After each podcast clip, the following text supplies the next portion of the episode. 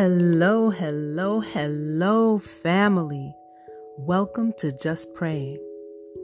I know that we're going to have a magnificent day because we have worked on our mindset over the weekend. We have prayed up. We have spoken with God. And we know that it is all about our mindset that changes how we face each and every trial and tribulation, that changes how we walk and think and move each and every day. It is all about that mindset. It is all about that mindset. It's all about how you place your thoughts each and every single day. Today, we're going to talk about God chooses who He uses. God chooses who He uses.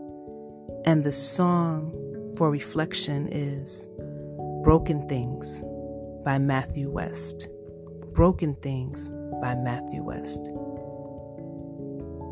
So this is going to sound a little bit crazy, but you know, everything going on and we watched uh, the rapper DMX die and I grew up with him. I grew up listening to his music, and um, I know he had a difficult childhood, a difficult upbringing. He had just had a, a tough time moving in this world, and he had been exposed to drugs at an early age. He was actually given drugs by somebody inadvertently, and then he became addicted. And he struggled throughout his entire life with it. But the man was brilliant. He was brilliant. His music and his wisdom influenced so many people in a positive manner. And he had God in his life. He had God in his life. And he testified on the magnificence of our Father and His words, and you can feel it in your spirit. It motivated, it moved you. And this can happen with so many other people. Those who have been incarcerated and find God, they minister to others. God chooses who He uses. You can be homeless, and God chooses you to use you for His good. You can get a message from God from anyone, anywhere. God chooses who He uses. And this is why it is so important for us not to judge anyone, not to judge the path of anyone, not to look down on anyone's situation or dismiss somebody's words because you don't feel that you like their appearance or their character, but you don't know their walk, you don't know their wisdom, and you don't know where God is trying to take you through a message given to them. You never know who or where that vessel is that God is going to use for your good. We're going to pray about that today. And as I pray for you and with you, I ask that you pray for me. Father God Almighty, you are so magnificent.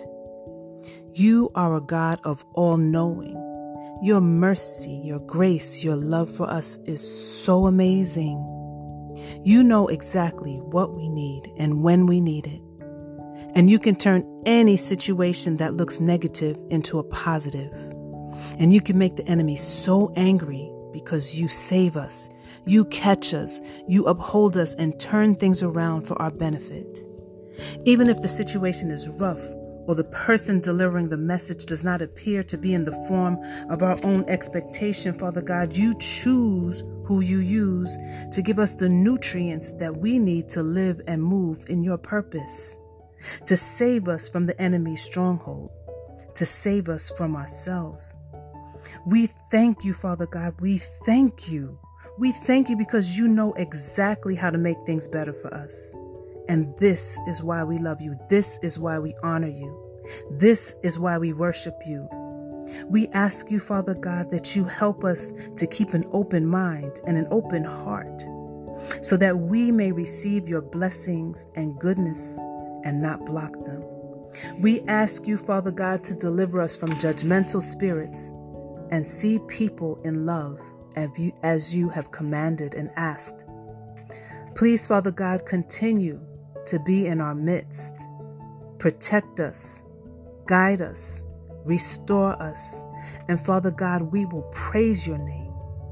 We will praise your holy name and give you glory from today until all eternity.